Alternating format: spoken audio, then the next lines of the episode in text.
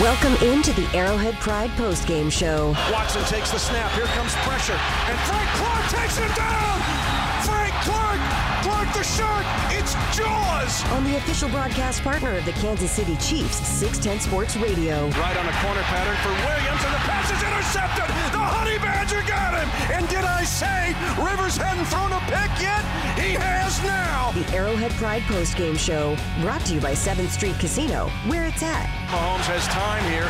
Throws it long. He's got a man in the middle of the field. Watkins, 15, 10, 5, angling left. Touchdown! Kansas City! Here's Jay Binkley. Well, the Chiefs get the job done. Maybe not like we liked it to be done. Looked like it was going to be a blowout for a while, but it wasn't. Welcome to the AP postgame show. I'm Jay Binkley with Kramer Sansone producing. We'll hear from editor in chief of ArrowheadPride.com, Pete Sweeney, and we'll hear from Josh Klingler, chief sideline reporter, during this. And we'll hear from you. 913 576 7610 is our Silverstein Eye Center's phone line. Get to you guys in just a second. Plus, we'll hear from Andy Reid, Patrick Mahomes, and others in the locker room. But I got to start here. This was a game that Tyreek Hill had his best game. Absolutely exploded. 269 yards. Patrick Mahomes, incredible once again. You look at the last four games for Patrick Mahomes 1,598 yards, 14 touchdowns. Travis Kelce, 34 for 477 and two touchdowns. But Tyreek Hill, 37 for 582 and eight touchdowns. By the way, Tyreek Hill and Travis Kelce, the top two leading receivers in the NFL as we sit right now. Unbelievable stuff from Patrick Mahomes. He's so good getting outside the pocket. Was hoping he'd get outside the pocket today, which he did. A little bit worried about that Tampa Bay pass rush, number two in pressures in the NFL. But we saw several things today, including a great game from Patrick Mahomes. First player in NFL history with at least 30 completions and 300 passing yards in four straight games. Unbelievable stuff from him. He just continues and continues as the Chiefs win their ninth straight road game, which is impressive. Tyreek Hill, unbelievable. The way they went downfield, 75 yards and then 44 yards. I really thought this game was going to be a blowout, and it should have been. I know a win is a win, but I'd like to see some perfection start to get racked up. The Chiefs defense was holding the Bucks down, but the last two drives of the game for the Buccaneers, they scored touchdowns. That was a problem. And also, but I will say this though, the defense did get back to back interceptions on two straight series, and the Chiefs offense not able to complete that, even though they racked up over 500 yards of total offense. So there is some blame to go around. But I will say this that first drive where the Chiefs get down to the one yard line, they decide to go for a field goal instead of a touchdown, instead of going for it. Cost them four points there. The fumble Patrick Mahomes had at the 15 yard line when Shaq Barrett came around the corner, I felt they were destined to get a touchdown as well. That's seven points. That's 11 off the board. And then Mecole Hardman dropped that pass, which would have put Patrick Mahomes over 500 yards. He would have scrambled for an 89 yard touchdown. And so 18 points is what I have the Chiefs could have been. Or you take uh, four of it off, give them three, give them 13 points. Regardless, this game should not have been as close as it was. 40 to 24, probably, the game this could have been. I felt there were some imperfections with this team. They've got to develop a pass rush. They just have to do it. Now, they manufactured one at one time when Tyrann Mathieu forced that interception that Bashaud Breeland got. There was Tyrann Mathieu putting that pressure on Tom Brady. He sits in the pocket like a stone. I felt like there was times that he would go down.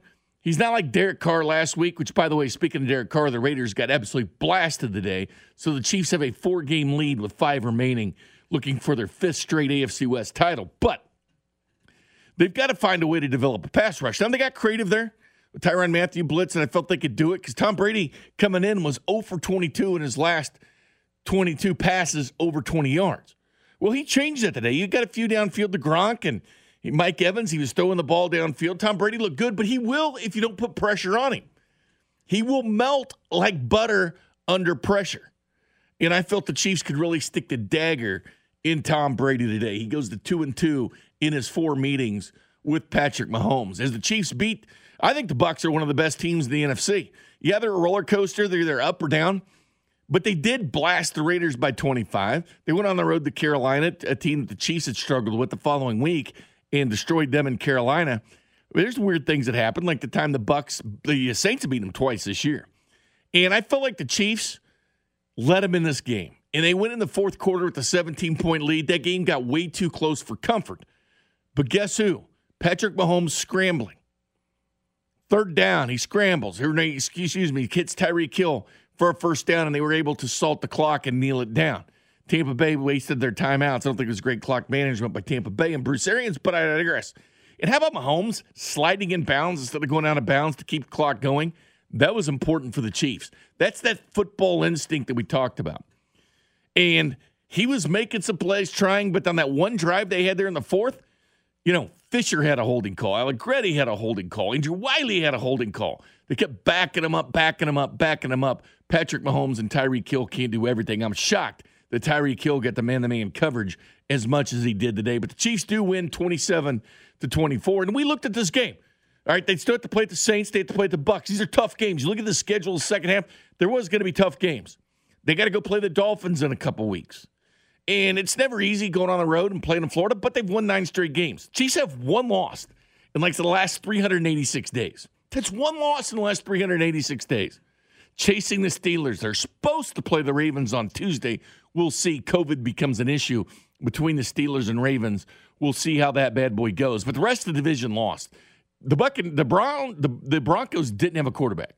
They had a practice squad receiver playing quarterback today. It was a disaster. And I felt like the NFL was eh, kind of, you know, stick. This is the Chiefs' opponent next week. Vic Fangio wasn't happy after the game that the quarterbacks didn't follow their lead, even though he himself has not been wearing his mask this year. So, you know, he's kind of pots calling the kettle black when he's calling out his quarterbacks for what happened. But the NFL has moved games around for him. But regardless, this division once again belongs to the Chiefs. And you know, I got to like their chances of going to Miami. I have to like their chances going to New Orleans to play the Saints. I think that's the toughest game remaining on the schedule.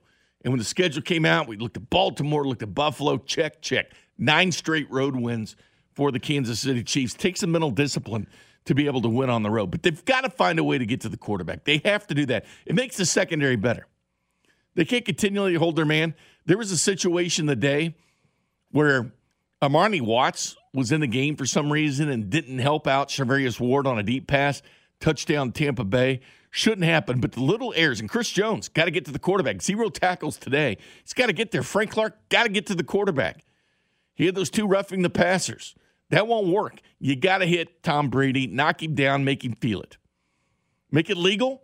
I remember that playoff game with Alex Smith they went to New England. Desmond Moses played two plays but yet he got a fifty thousand dollar fine for hitting Tom Brady. They later lowered to thirty thousand dollars. But regardless, they get the win. I know it's a win a win, but we have different expectations for this football team.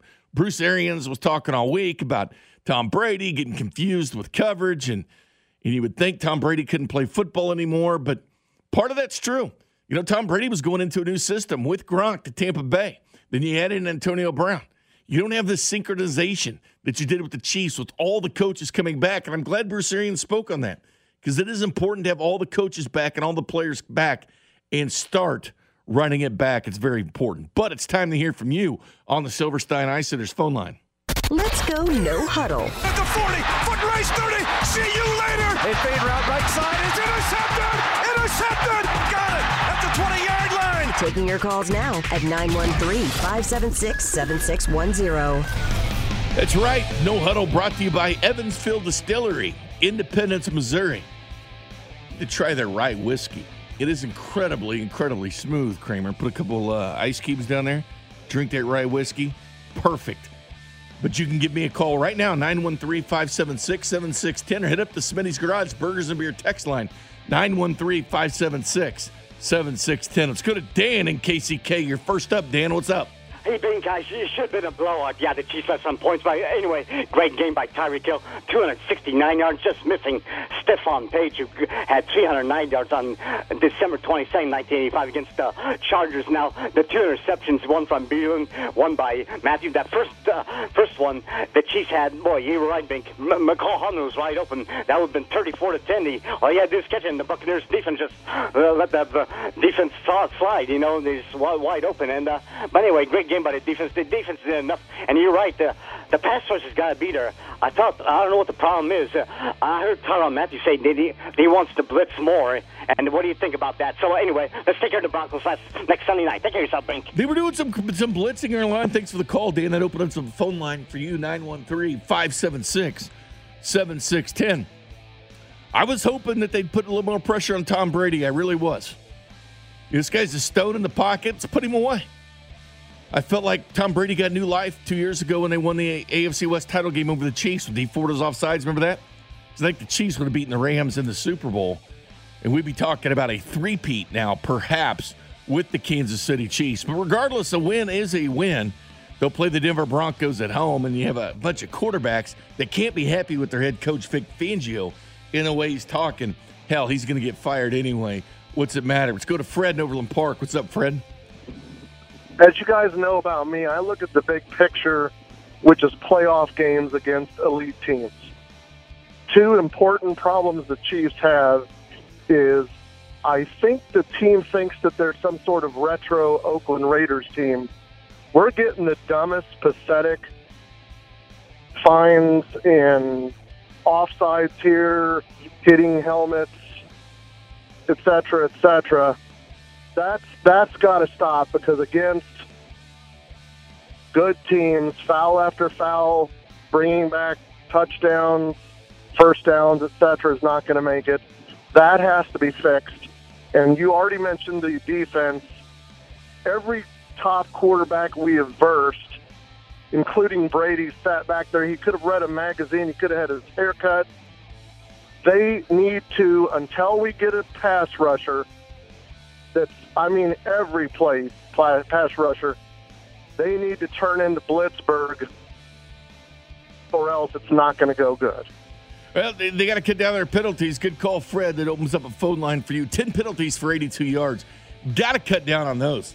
Because you look at going into this game of penalties, the Chiefs were number eight in the NFL in penalty yards with 573. Fourth in penalties with 66 coming into the game. They did amass 543 yards, 417 for the Buccaneers. And really, the way they came back in that fourth quarter, again, this game should have been not this close. I counted 18 points that probably should have been for the Chiefs. All right, let's get that fumble. Let's say they just kick a field goal there. That's 10, and then an extra four. Could have been 14 points. I felt like this game shouldn't have even been close. We shouldn't have even had to sweat at the end, but we did. But again, the Chiefs have one loss in like the last 386 days. So it is what it is. Let's go to Reggie in Anaheim. What's up, Reggie? Hey, what's going on, Bink? How you feeling, man? I'm feeling good. I like a win. A win's a win, but this one was a little bit different. I'm kind of in postseason mode a little bit. You don't start shoring some things up. We'll see some progress from the defense. I haven't liked the way that the offense has kind of pushed around the defense the last two weeks, but they did get two interceptions. Yeah, so I, so I had uh, three quick points. Uh, my first quick point was uh, I, I'm a little concerned with the uh, with the offense, not not not necessarily production, but I feel like uh, I, I need Pat to kind of take that ball down a couple of times to those running backs, especially when they're having a tough time in the run game, getting the run game going. You know, the, uh, uh, Bell or Hilaire, they didn't get a lot of touches in the run game. Obviously, Tampa's defensive front is very tough. So uh, a few of those times where Patrick was holding the ball, waiting for stuff to open up downfield, the, the running backs are open in the flats all day. It's like check it down a few times so they can, you know, they can touch the ball and they can get themselves into a rhythm if they're not going to get uh, if the offensive line can't create holes for them in the running game. Uh, you know, uh, they the, did outrush. They did outrush the Buccaneers today, but the Buccaneers aren't a very good running football team. 26 in the NFL. And I remember a few weeks ago against the Saints, they only had five rushes. That's the fewest in the NFL, beating the 1933 Chicago Cardinals. It was pathetic, but five out of the last six games, the Chiefs allowed 104 yards rushing or less. Yeah, um, and then my second point was obviously no need to beat a dead horse. Um, You know, we haven't been able to get pressure on the quarterback even. Right Now they did have one sack today, and they and they might have had a couple pressures, um, which was better than what it was last week, but only because Tom Brady uh, has the mobility of, a, of an infant. But um, I, I feel like you know that that is a concern. Obviously, it's not for lack of effort. I, I see the guys trying, but if you can't get pressure on the quarterback, eventually I mean, anybody that has all that time to sit back in the pocket, they're going to find an open guy downfield. So, and we've seen I'm, bad I'm quarterbacks do that. it. And we've seen bad quarterbacks do it. We've seen Derek Carr do it. Again, the Raiders shouldn't even be close to the Chiefs. They got their ass blasted today by the Falcons, forty-three to six. Yeah, and yeah, hey, yeah. and I remind Those people, Raiders. and I remind people, this Raiders team was six and four last year. Then they then they went down the tank, lost four out of five going down the stretch. Bad start going Yeah. to Atlanta and losing like that. Not good for Yeah. not good for Vegas. Excuse me. Got, they got 40 ball. But yeah, that's all I wanted to say, man. All right. Uh, I'll tell you my thoughts off the air. All right, thanks, Reg. Appreciate that. Opens up a line for you. Let's go to Nebraska and talk to Mason on the Silverstein Eye Center phone lines. What's up, Mason? Hey, what's up, Bink? Um, hey, what's up with Frank Clark, man? I mean, he's got these rushing and passer penalties this game, and it just feels like he's been invisible like all year, man. I mean, like, what's up with Frank? He had one tackle. Chris Jones had none. And it, it was disappointing a little bit, to be honest with you. And especially the penalties. Like, if you're not going to be effective, don't give them free first downs. I'd like to see a little more production from Frank. But again, some of these guys do show up in the postseason. It's like Sammy Watkins. I always want yards, yards, yards. But yet he gets just 100 yards a game in the postseason. We haven't seen a sack from Frank Clark. You have one sack in, in the month of November. Then you have to go all the way back to the 5th of October against New England when he had another sack. So I'd like to see more production from Frank Clark and Chris Jones. No doubt about it. I mean, you're paying these guys a lot of money.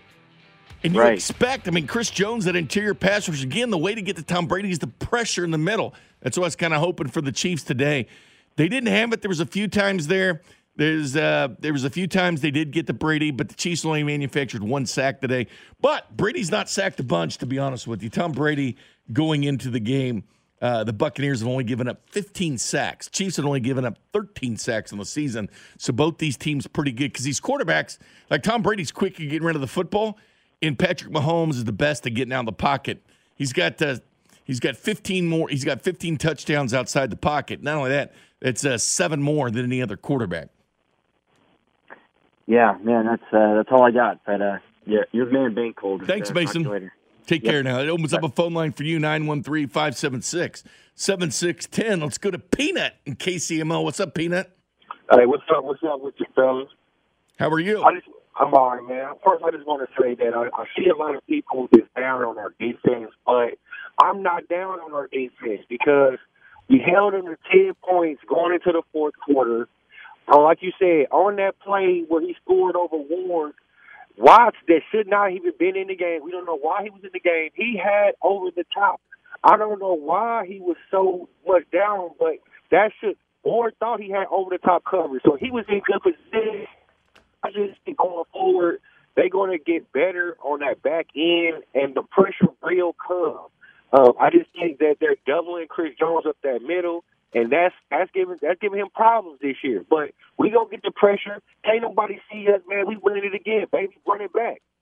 Know, let's run it back. Let's get some pressure. Let's do. We have to be creative. Spags got to get creative. Keep in mind, he's a Tom Brady killer. He's the one that ruined that perfect season, of the Patriots, when he's defensive coordinator for the Giants. But I, I don't know what's going on there because Bruce Arians makes comments that it's kind of like, does he know he's talking to, Tom Brady? And I think Tom Brady kind of took a personal one to go over the top a little bit, but the Chiefs kind of allowed him to do it because they weren't putting pressure on the quarterback. Now, there's only one team that- that- that's perfect in the NFL, and that's the Pittsburgh Steelers. We'll see what happens. I mean, I, I like their chances against the Ravens. Ravens have over 20 guys on the COVID list, whether they play this game Tuesday or not, but Lamar Jackson won't be playing. I need Pittsburgh to start eating the L's. Like Jameis Winston eats the W's. I need Pittsburgh to start taking some L's. Want that one seed, that 56% chance to get to the Super Bowl. 58 teams since 1990 have had a bye and gone to the Super Bowl, including the last seven years in both conferences. It is important getting that first round bye. And this year's even more important because just one team gets that bye. Let's go to Mike in South Kansas City. What's up, Mike? Hey, how's it going, man? Good. How are you? All right, it's uh, watching this Green Bay game. What's up? Third or twenty six to three Green Bay, and they're going for a field Yeah, right I know. It kind of it's kind of miserable. That's why I want to talk to you guys. Well, I appreciate this because this is a terrible Sunday night game, and you know I what? know next it week, really is. Next Hey week, man, but I don't that- know. It just it felt like uh, uh, uh, after halftime it just went out of the out of the game plan. Well, and usually the Chiefs are that good second half team. I, you know, this offense was. It's hard to criticize them. We're 500 yards. The the game Mahomes had and Tyreek Hill was insanity. But uh, but when they had the interceptions, they weren't able to capitalize on and get points. It's about Yeah. getting points, just a field goal, you name it. But these holding calls and these penalties kept bringing us back. We can't keep having Mahomes giving him third and 15 and say get a first down. Even though he's the best quarterback in the NFL, he's got the MVP Oh yeah, locked yeah, up. yeah. I have no problem with that. Yeah, but hey man, hey, hey, we'll we'll do our justice and we'll go from there. We got it. We got the Denver Broncos next Sunday night. Again, there's not a lot of great games in the NFL next week, except for the Browns and Titans. That's actually a good one next week. We'll see what the NFL does, but Mahomes equals ratings, the Mahomes factor. Let's go to Big T and Shawnee. What's up, Big T? Hey now, Bink. Thanks for taking my call, man. Happy Thanksgiving to everybody. Hope they had a good one. But uh, You too. know, it sounds from the call, hell, it sounds like we lost. You know, get off the defense. You know, what about that uh, ricochet from Brady to Sorensen to, to the to the Badger for the honey? That was sweet. And also, you know, at seventeen nothing, we're driving down there. Pat Mahomes fumbles. You know, they recover. That could have been a twenty-four nothing instead of seventeen seven. That was So a I looked at- 14 point swing, uh, Big T. And also, when they were down to the one yard line, when they decided on a field goal, I thought they could have left four points off the board. And I'll tell you why because the Chiefs are so good inside the red zone. That's their first uh, turnover inside the red zone, but they're so good with misdirections and the plays they run. And we also saw Travis Kelce that missed Patrick Mahomes. That should have been a touchdown. Patrick or Kelce's got to throw that earlier.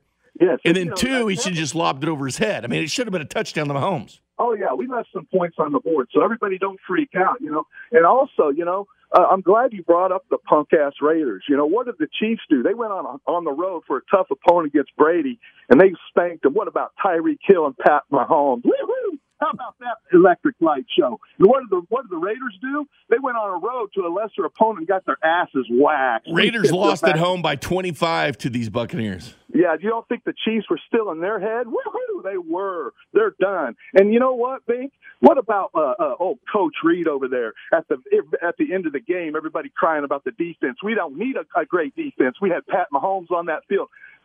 Excuse me, watching all the new all the uh, Tampa Bay players with their heads hung low. They never got a chance to get back on that field to come back on and try to win that game. And how about them Kansas City Chiefs? Let's keep Let's keep rolling. Let's go in there and beat them Denver Broncos. We'll take care of Miami, and then we'll go down to Big Easy. And we're cooking jambalaya that night. Let's go, Kansas City Chiefs.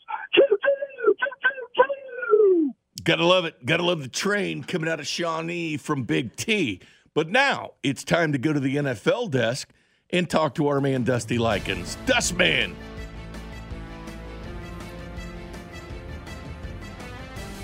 Big Bink. What's going on, Jay? What's up, Dustman? A lot of action today in the NFL. The AFC West got smoked. Not much, Mister. Hey, man. I'll tell you what. Uh, I've never seen a performance in where a fantasy impact happened in one quarter. Uh, the fact that Tyreek Hill had 200 plus yards in one quarter with seven receptions and two touchdowns. If you played against Tyreek Hill today, you're probably lost. And not a probably. You did lose. But uh, you know, a lot of action today in the in the in the fantasy actual uh, world, where you're a week away from playoffs starting, or you're two weeks away. I mean, you look at guys like AJ Brown, four for 98, two total touchdowns. Tyreek Hill, 13 for 269 and three touchdowns. The numbers were piling in for everyone. You look at Derrick Henry today, your guy out of Alabama. Like you always said, when the temperature gets cold, he starts to roll. He had 178 yards and three touchdowns. Derrick Henry's now back in Derrick Henry season. Justin Jefferson, a rookie out of LSU, still the same stud as every every week. Had another gigantic week when it comes to numbers in the game. Um, you look at Patty Mahomes, 462, three touchdowns. He had 300 and what, 59 yards in one half of football. Another team that's kind of fun to watch is the Arizona Cardinals. Kenyan Drake had two touchdowns today. I know a lot of people are on the fence because he's a handcuffed running back with Chase Edmonds, but 22 attempts for 78 yards and two touchdowns. A nice day for Kenyan Drake as well. Uh, some worrisome news. Dalvin Cook left with an ankle injury. It didn't look good. Cal Ridley did end up coming back into a game after an ankle injury and catching a touchdown. Um, but Jonnu Smith, something to worry about in Tennessee, is he had zero receptions, zero yards, just a big goose egg. Oh, Binkley, your guy Harrison Butker, two for two and three for three. Are people still concerned about the leg of Harrison Butker? I really hope not. He's a solid fix when it comes to uh, kicking the football in this type of year. And then our guy Josh Berger with a really good tweet saying he hates how his mind goes to the fact that Patrick Mahomes is the greatest quarterback in football because Aaron Rodgers has still got it, man. Like Aaron Rodgers is still throwing touchdowns out there. He's still having a good time out there playing football. And it is crazy because it does seem like Aaron Rodgers' reign should have been a little bit longer in the NFL, but we all know that three years were wasted standing behind your guy, Brett Favre, as Aaron Rodgers tonight has 128 yards, three touchdowns in the first half, as that is an absolute blowout against the Chicago Bears. As your guy, Kramer, Jay Binkley said Tyler Bray will probably see some action before the game is over. Great stuff, Dusty. But that's all I got for you, Jay Binkley. Hey, be nice to Kramer. His Raiders had a really tough day today in Atlanta. Big T was probably the horniest I've ever heard him ever on a post-game show. Just be nice to Mr. Kramer because it's it's it's a struggle bus today for the Raiders, and, and that's a good team. They just had a bad game today. Good job, Desmane. We'll check in with you in a little bit. The real question is, do you want the Rodgers rate or the Patrick price? I mean, that's that's the question of the hour. Give me the Patrick price. Patrick Mahomes has taken over Aaron Rodgers again, and he didn't lose this game.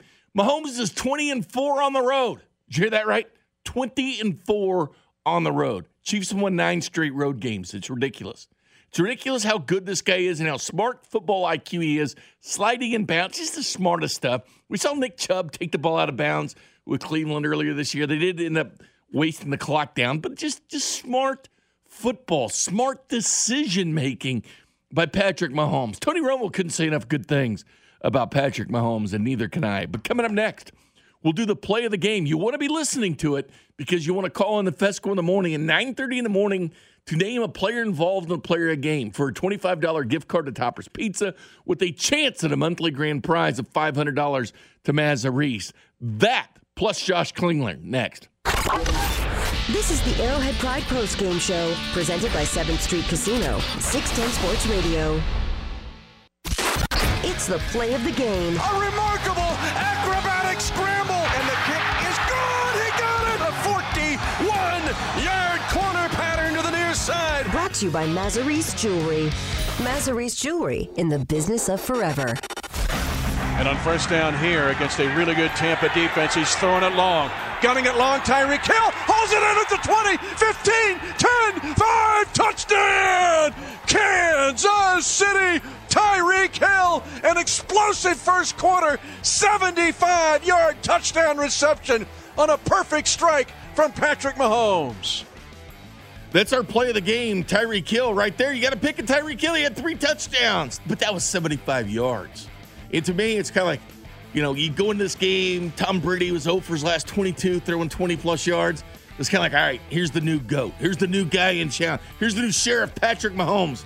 The previous longest 54 yards for the Chiefs. That one, 75 yards. One play took 10 seconds off the clock, and boom, the Chiefs get right back there. Didn't get that first touchdown, got that. So, say Tyreek Hill or Patrick Mahomes to 9.30 in the morning, the Fesco in the morning. Name a player involved in the play of the game for a $25 gift card to Topper's Pizza with a chance at a monthly grand prize of $500 to Mazarese. So make sure you do that and listen at 9.30 in the morning to Fesco in the morning. Speaking of Fesco in the morning, the co-host for that show and the chief sideline reporter is Josh Klingler. Joins us right now on the Silverstein Eye Center's hotline, Kansas City's most trusted eye doctors. We go out to Josh Klingler. Now, Kling, good evening. We love that home run ball, don't we? And you get a 75 yard home run ball. That's uh, that's the way to get it get it going. Those two had uh, quite the uh, connection tonight. I know I was like frantically scurrying for all the uh, NFL and Chiefs records to see if Mahomes oh. and and Tyreek Hill were going to kind of blast through those single game records. Didn't quite get there, but uh, certainly they were well on their way to getting to that. No, they really did. It's just another week, another. Pa- I was a little bit surprised that uh, Tyreek Hill got that uh, single coverage at times because Patrick Mahomes even said after the game, if they do that, I'm going to take advantage of it. Tyreek Hill felt a little disrespected, I think. They weren't uh, double covering him in certain situations, and the Chiefs took advantage. Hey, you're going to give him you're going to give him single coverage. Pat's going to burn you deep, and he did for 269 yards.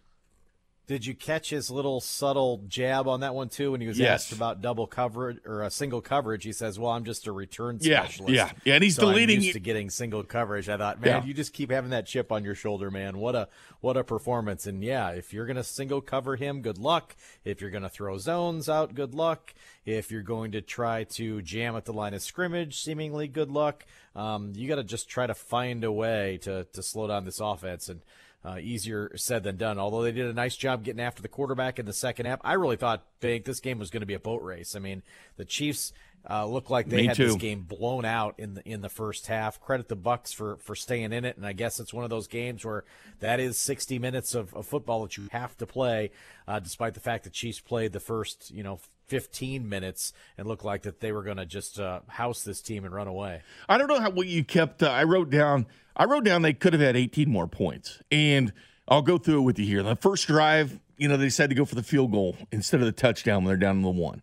Okay, that's a four point difference Right. there between the touchdown and the field goal. Also, when they fumbled, Patrick Mahomes did their first red zone turnover at the 15 yard line. I felt they were cooking there and could have scored a touchdown, and that's a 14 point swing.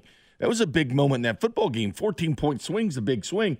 And then the Mecole Hardman drop. And I know Patrick Mahomes said I should have hit Mecole Hardman. He had the ball in his hands. It would have been an 89 yard touchdown. But I, ca- I counted 18 points off the scoreboard for the Chiefs. They could have had easily.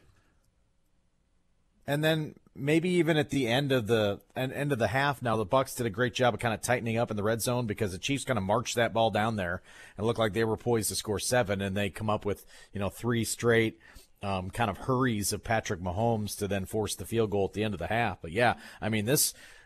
You're the Bucks going in the locker room, and you're like, "Wow, we're still in this game somehow, some way," because it could have been a lot uglier. It really could have. The penalties still a problem. Ten penalties. Course, there was that one drive where Fisher had a hold, Allegretti had a hold, Wylie had a hold.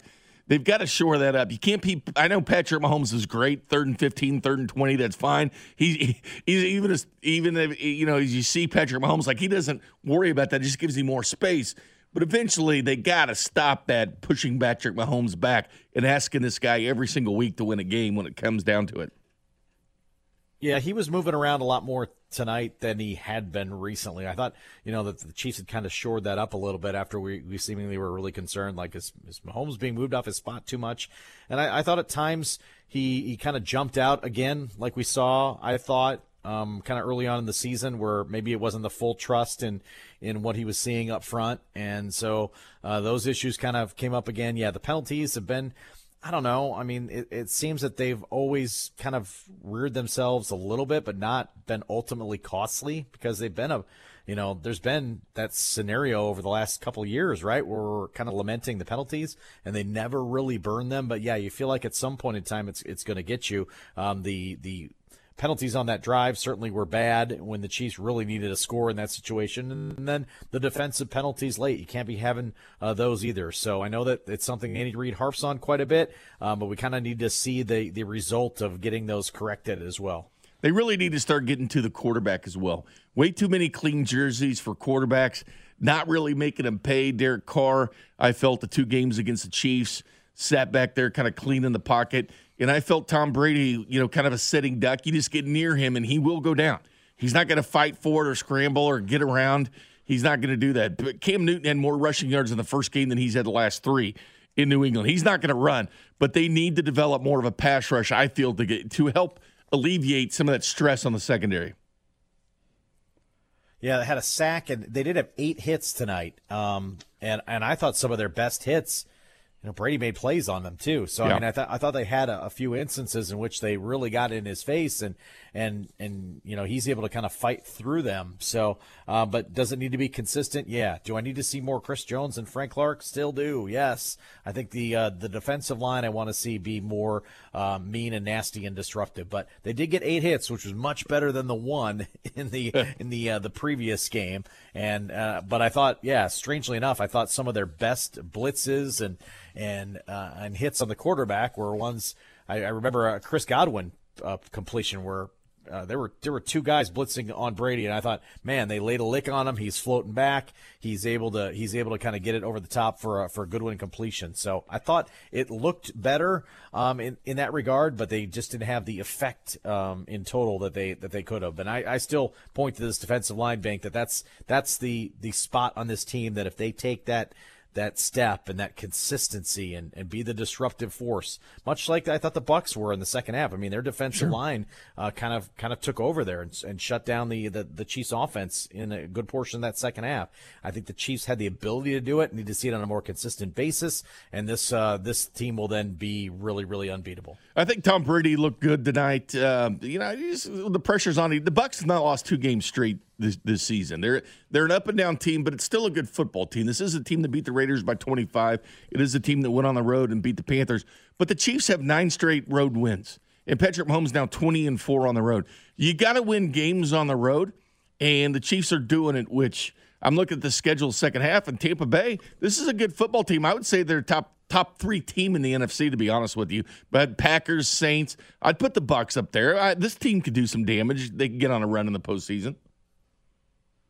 I, I don't feel that they will because I don't think they're going to go on the road and do that. I Really? think they're I think they're a pretty good football team, but I think losing home field advantage or any type of it, I just don't see them going to uh, Seattle and Green Bay and, and and the Saints certainly have beat them twice. So I think uh, I think that's the last we've seen this season of the Buccaneers. But um, I think it's a, that's a solid team. It's just kind of how this one played out. If you told me it was going to be 27-24 in a one possession game um, late in the game, I ahead of it, I probably would have said, yeah, okay, I could see that happening. Um, I just think the way that this one went down, where I thought the Chiefs were completely in control of this game at the beginning, and then it had to come down to some execution and in a, in a late in a late drive to kind of run out the clock was kind of the the surprising portion of it. I don't know. I wish I wish I felt better about this win today, uh, Bink, because there were a lot of big Me too. offensive numbers, and I look at just the offensive side of things, and I think, man, this game should have been a blowout, and I think the first half should have been a blowout, and shouldn't have been a game that was was one possession late. Maybe I'll feel, maybe I'll sleep on it, and feel a little bit differently. I was wanting to feel better about about this one here tonight. Unbelievable. Mahomes, 359 yards passing. Uh, 233, by the way, in the first quarter. Mitch Trubisky had three yards passing in the first quarter of Sunday Night Football. So Patrick Mahomes keeps getting the job done. How about Tyreek Hill and Travis Kelce, the two leading receivers in the NFL at this point? That's insane. Yeah, that's an amazing uh, a stat when you look at it and having those those two at the top of, of things and and they may be battling to go one and two, right? It's maybe something that goes back and forth, but certainly the tear they've been on over the last what four or five weeks uh, combined, uh, the two of them have uh, have made this this offense really really cook. So it, again, we, you come out of a game finding a different way to win. You come out of a game saying, "Oh, there's a whole bunch of stuff to to get better at," and then you look at the tally and they're ten and one. So Yeah. I mean, it's it feels like at times we're we're picking things for them to get better at, but uh, but the the the the record is you are who your record is, right? And they're ten and one, and they deserve every bit of it. I still like the fact that there's room to grow, and I hope they hit the ceiling at some point. Well, in the playoffs, not one, now. One loss in like the last 386 days. It's, it's pretty good. But Dorian O'Daniel sprained ankle, the only injury for the Chiefs. And you know what? Full per, full practice for all everybody on the injury report this week.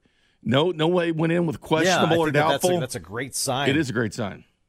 That's a great sign this late in the season, right? Yeah, oh, yeah. Heading to, towards the stretch, heading towards December, that you may be about as healthy as you've been uh, this entire season. So that's certainly uh, a, a good sign that they're not taking any any lumps at this stage, and hopefully, uh, knock on wood, that's something that continues. But got everybody out there uh, in action. Good to see Sammy Watkins back. I think he adds another dimension to this offense as well, and you come out of another game uh, pretty much unscathed in the injury department.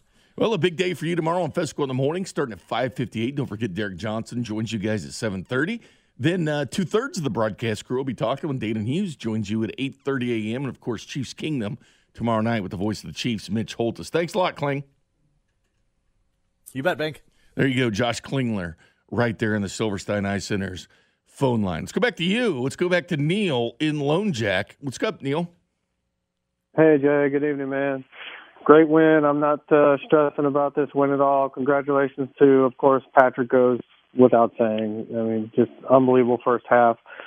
Second half would have been better, obviously, if uh, Hardman caught the ball and the offensive line didn't screw up on a couple of drives there. But congratulations to Tyreek. I mean, what an unbelievable game. Just so awesome. I'm happy for you. And the secondary, I'd like to say congratulations to the secondary. Yeah, they gave up a couple touchdowns in the fourth quarter, but two picks.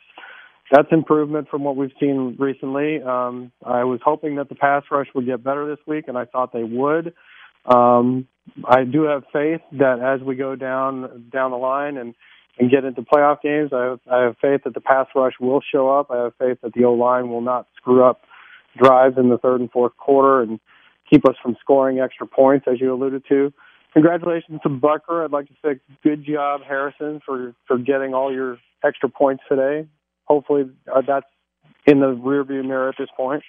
And lastly, let's look at some of the Steelers' schedule. I feel like, honestly, I mean, obviously we got past this game which was was a big road uh, hurdle for us early in the season. We all looked at this game. We're still looking at the Saints and the Dolphins, but I think those are the only two remaining games on the schedule that are have any question mark at all. And I think we're going to win both of them. I really do, especially if Drew Brees is not back. We'll find a way to slow down Tyson, um, Taysom Hill. Touchdown, we'll Taysom. there. Yeah, we're going to slow him down. We're not going to let him get three rushing touchdowns or anything like the stupid Broncos. Um, let's see. Let's go with the Steelers uh, uh, schedule here for a second, though. I, I, like I said, I see us maybe at the most winning, losing one more game, but I don't see it happening. I think we're going to have one loss. Um, and you know, this game Tuesday night, God willing, it actually happens. And I think this is the quintessential game where you say, if the game is played you say that's why they play the game. I think the Ravens find a way to knock them off. And let's not discount the Washington football team and Alex Smith. We've had quarterbacks in the past. Ryan Fitzpatrick gives a gift last year around Christmas time, and I'm looking for Alex Smith to give us a gift and get a well, win. they have to go to Buffalo in prime time on Sunday night. They have to they play Indianapolis, and they have to play the Browns. The Browns have played, played some good football, and that game's in Cleveland. So there's still some chances for some L's. I say the Colts give us that Christmas present that we're looking for, Jay. Let's we're going to get that first seed, baby. Let's hope. Thanks, Thanks a lot, Neil. I appreciate that. Appreciate the calls 913 576 7610. Let's head inside that locker room now and uh, let's hear some sounds of the game. Brought to you by Santa Fe Auto Sound. Santa Fe Auto Sound, Kansas City's home for car audio since 1967. Let's hear from the Honey Badger who had his third interception today. Hey, Tyrann, we, we didn't get to talk to defensive players much after the Raiders game, and I'm just wondering how um, how much improvement do you think you guys made from from last week to this week, and how did it, how did it show tonight? I think you know to begin. You know, I think the most important thing is just focusing on each other. You know, um, you know, opponents are going to throw you know each and everything at us. Um, uh, sometimes you know we've been able to handle it. Other times we we haven't. Uh, I think this week it was just all about trust. You know, trusting your teammates, trusting the guy next to you, trusting the communication, trusting the play call. Uh, and I thought, you know, for the most part of the game, um, I thought we was able to do that. I thought we were out there trusting each other, believing in the play call, and uh, I think that kind of showed tonight. You know, obviously, playing against Tom Brady, you know, he's going to make his plays. Uh, but I thought at the end of the day, I thought we held up well, and uh, we forgot about last week. Uh, we moved on, um, and I thought it served us well. Next to Aaron Ladd. Go ahead, Aaron. Tyrants, everybody got their opinion on, on what's different about Tom Brady now that he's in Tampa Bay. What do you see on film, and what did you see today that's different than what he showed in New England? Well, I think you know, just playing against him in New England, trying to prepare for him. Um, you know, he was one of those guys that you know he he, he loved the quick rhythm, you know, passing game. Uh, he loved to use his running backs uh, in the passing game. I think now it's kind of different. You know, I think he's kind of looking for the receivers. He's looking for those deep balls. Um, but um, I think you know, at the end of the day, you know, he's Tom Brady. Um, you know, he he's he made a lot of great plays tonight, um, and I thought he found a way to get his team back in the football game. Let's go last three right down the line, starting with Pete Sweeney. Good, Pete. Congrats, Tyrann, on the on the win. how important do you think it was for you guys to make sure that Tom felt pressured, and how did you feel you, you did with that? And then what did you see specifically on your interception? I think that's just you know our, our identity. I think that's that's when we play the best. Um, I do think we're capable of dropping eight and you know playing keeping everything in front of us. But I think at the end of the day, we're all about pressure. We're all about playing cover zero, trying to find a way to get you know our big guys in one-on-one matchups, trying to surprise the offense with you know, uh, cornerbacks or safeties blitzing off the edge. And uh, I thought we were able to do that early on in the game um, and really get his attention early on. Let's go next to Adam Teicher. Go ahead, Adam. Hey, Tyrann, uh, just wanted to get your thoughts on what there was a lot going on for you defensively tonight between uh, a lot of three and outs early to a couple picks in the third quarter and then a couple touchdown drives late. Just kind of wanted, in a general sense, how do you feel how you guys did tonight? I felt like we played well. It's always tough to go on the road and, you know, play against a quality team. Not just any quality team. These guys got weapons all over the place, Hall of Famers all over the place. Um, I thought we did a great job early on, uh, just playing our style of football. Um, uh, you know, obviously, it's a few drives, you know, we want back. Kind of went to sleep on Gronkowski a little bit tonight, uh, which, you know, he made the plays that, that, that came to him. Um, but I'm just proud of my guys. I'm proud of the way we bounced back. I'm proud of the way we uh, really tuned out all the noise this week. You know, obviously coming off the Raiders game, you know, there was a lot of opinions about us. Uh, I thought we just, you know, we, we, we forgot about that. Um, you know, like I mentioned earlier, it was all about us, all about the team. Um, and then just getting back to playing the kind of ball we want to play, aggressive, you know, trying our best to create turnovers. Let's go last to Nate Taylor. Go ahead, Nate. I know in the past you mentioned that one of your favorite things to do on the field is blitz, to be a part of that pressure. Um, back there again today, similar to the first interception with uh, obviously Watson. Just how much of that is necessary for you to get into a rhythm, and how much of that was discussed between maybe you and Dave Merritt or Steve Spagnuolo about getting you in the backfield to some degree uh, moving forward? Well, I've, I've never really been one of those players to kind of, you know, tell a coach what I want to do. I always do what my coaches ask me to do. Um, but obviously, blitzing is something that I love to do. If I could blitz on the first play of every game, I think I can get into a much quicker rhythm defensively. But you know, I'm not the play caller. Uh, I just I believe in my coaches. I believe what they see, um, and I think that's really the position you have to take. You know, um, uh, as a player, you know, you just have to trust that your coaches, you know, are seeing the right things. And for me, it's all about just playing the call that you know Spags call. And you know, for me, it's all about blitzing with my hair on fire and I was joking with the guys. If I was six one, you know, maybe that would have been a forced fumble. But you know, five nine. I couldn't really get my arm to the ball. But either way it goes, great play by Breeland, um, and that's the kind of plays we want to make. Tyrann Mathieu forced interception and got an interception deflection, his third of the year, his 20th of his career for the Honey Badger, who got in there again because he just kind of takes what he wants. By the way, the playoffs, one seed is the Steelers, two is the Chiefs, third is the Titans, four is the Bills, five is the Browns, six is the Dolphins, seven is the Colts. Who did I mention? The Raiders, who sit ninth position right now in the postseason. Everybody's All Americans last week, and uh, certainly things changed for the Raiders this week, who are completely out of it. Let's check in on the NFL scores desk with our man, Dusty Likens. What's up, Dusty?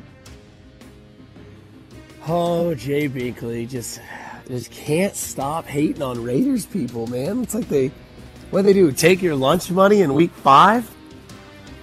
Yes. well, uh, somebody that's taking everybody's money is the game tonight between the Packers and the Bears. Now, Aaron Rodgers is having a pretty darn good game, but that's that's basically it for anybody other than Aaron Rodgers and Davante Adams. It's not been uh, it has not been swell for anybody else uh, other than those two in that game. Davante Adams at halftime right now it's uh, 27 to 10. Uh, Green Bay over Chicago. Five receptions for Davante Adams, 54 yards and a touchdown. Obviously, for those of you that just woke up or didn't hear anything about Tyreek Hill today, had 13 receptions, 269, three touchdowns. Just an absolute show. Uh, the funny thing is, is 203 of those yards came in the first quarter, more than any receiver has had in the entire season of football this year. Uh, also, guys that are also big popular names: AJ Brown, four receptions, 98 yards, two total touchdowns. Uh, you also saw Austin Ekeler come back to football this year. Uh, had a solid game today for the uh, for the for this uh, Los Angeles Chargers. Ekeler 14 rushes, 44 yards. He also had 11 receptions for 85 yards. So really showed his Christian McCaffrey type of skill set out there, which is hard to compare those two. Patrick Mahomes 462, three touchdowns. He led. Uh, just like he normally does. Obviously, there were some Thanksgiving games that you already have heard about, which we don't really need to go over those again. Gibson, obviously, for Washington was the surprise. Uh, other than Will Fuller, those two guys had extremely huge games. DeAndre Hopkins, for those of you that were really troubled today, only had five for 55. Uh, Dalvin Cook was also injured in his game today against the Carolina Panthers. He uh, walked off with a little bit of a gingerly walk with an ankle injury. Mike Evans came back to life today against the Chiefs, even though he only had three receptions. He made them count 50 yards, two touchdowns, and Rob Gronkowski also had six receptions for 106. Keenan Allen and Justin Herbert continue to be a good connection. Keenan Allen, 4 for 40 with a touchdown. And um, for those of you that, that didn't know this, uh, Justin Herbert threw the ball almost 60 times today. Not quite 60, but he did throw it uh, 53, I believe, or 51 times today for the Chargers. But all in all, a big production day for fantasy numbers everywhere for those of you that are riding the pine for that playoff final spot either next week or this week. Good luck. And remember, you've got all the way to Tuesday night. You have a Monday night football game tomorrow night, and then you have the game that is just kind of a mess as it is Tuesday night. It's Steelers, it's Ravens, no Lamar Jackson, no J.K. Dobbins. Uh, just a whole big mess of stuff going on, and, and we'll see if they even play the game on schedule now for Tuesday night. But until then, uh, I hope everybody has a good rest of your weekend. Jay Binkley, Kramer, I hope you all had great Thanksgivings in this weird pandemic. And you know, guys, we'll uh, we'll link up here soon in the next couple days. I know that Binkley. I'm sure I'll be with you on uh, Tuesday night to talk some more uh, Chiefs football and get ready for the quarterbackless Denver Broncos, as that game was uh, quite honestly interesting to watch this week. So Jay Binkley, Kramer, you all have a great rest of your weekend. Get some sleep. You guys are the hardest working guys at 610 Sports Radio. That's not even close. Thank you, Dustman. How about the Broncos? One completion a day for 13 yards. Obviously, they'll have their quarterback room, I think, back by the time they play the Chiefs next Sunday. But it's interesting. Coming up next, we'll talk to the editor in chief of ArrowheadPride.com, Pete Sweeney, plus touchdown Kansas City with Mitch Holthus's touchdown calls next. This is the Arrowhead Pride Post Game Show, presented by 7th Street Casino, 610 Sports Radio. Welcome back into the Arrowhead Pride Post Game Show, presented by 7th Street Casino. That's right. Welcome back, Jay Binkley, Kramer Sansone producing the operations. Chiefs injury report very clean sprained ankle for Dorian O'Daniel. Again, the Chiefs full participants at practice Wednesday, Thursday, and Friday. It was a clean injury report. No doubtfuls, questionables, you name it. That's the injury report today. Right now, let's go out to the Silverstein Eye Center's hotline, Kansas City's most trusted eye doctors. We go out to one Pete Sweeney, editor in chief, arrowheadpride.com, our Chiefs insider. What's up, Pete? Bink, what's going on, man? 27 to 24 win, nine straight road wins for the Kansas City Chiefs. Mahomes now 20 and 4 on the road, but this was a game that got a little too close for comfort.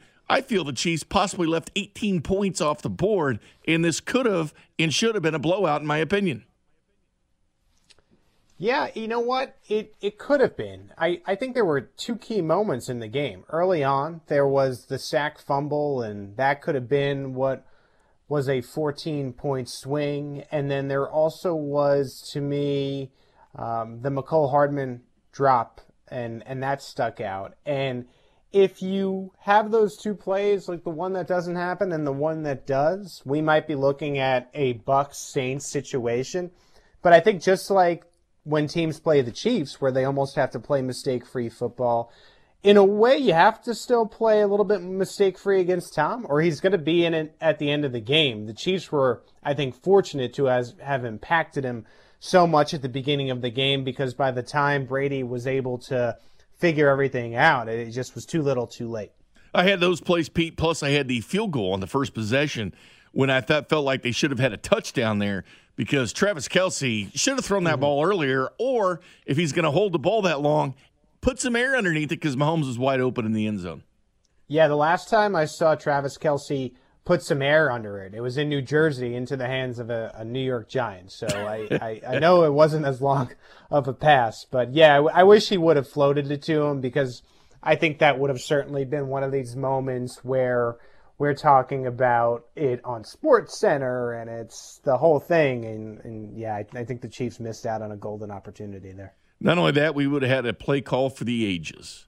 Patrick Mahomes going in motion for the third straight week against the Panthers. He threw a touchdown pass the week last week. Right. It was Travis Kelce getting a snap when Mahomes went in motion, and he underhanded it. The Pringle didn't score. This was Mahomes in motion to Hill, flip to Kelce, and Kelce didn't make the play. But you know what? I'll give him credit for trying it. But that could have been a touchdown right there. And again, I felt that that was a four point swing right there, which would have given the Chiefs 18 points.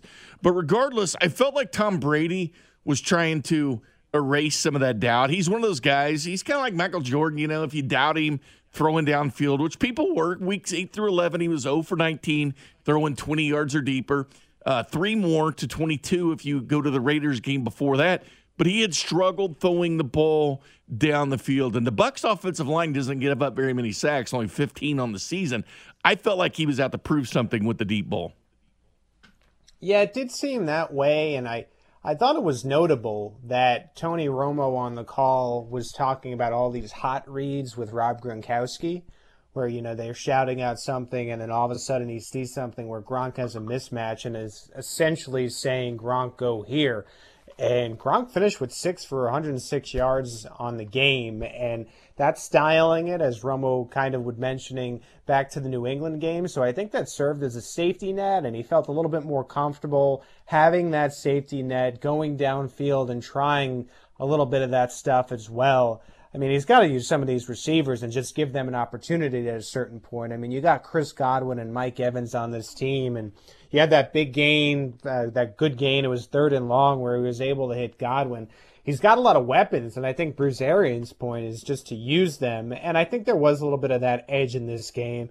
Like I said, I, I don't think Brady turned Brady on. Like you have that switch that gets flicked. I, I think it happened just a little too late and it was not enough to get back in a game with the Chiefs. We've talked about it. If you're going to beat the Chiefs, you almost have to play 60 minutes of perfect football, similar to what the Chiefs have to had to do when Brady was on all those great New England Patriot teams. And and I think certainly the script has been flipped and, and it just was too little too late for the bucks three bad things in this game obviously the penalties 10 penalties in this game too many lack of a pass rush um, right. that would certainly be an issue for the Kansas City Chiefs as well. And the other issue was two turnovers, two straight turnovers by the defense, getting interceptions, but not able to capitalize on points after turnovers.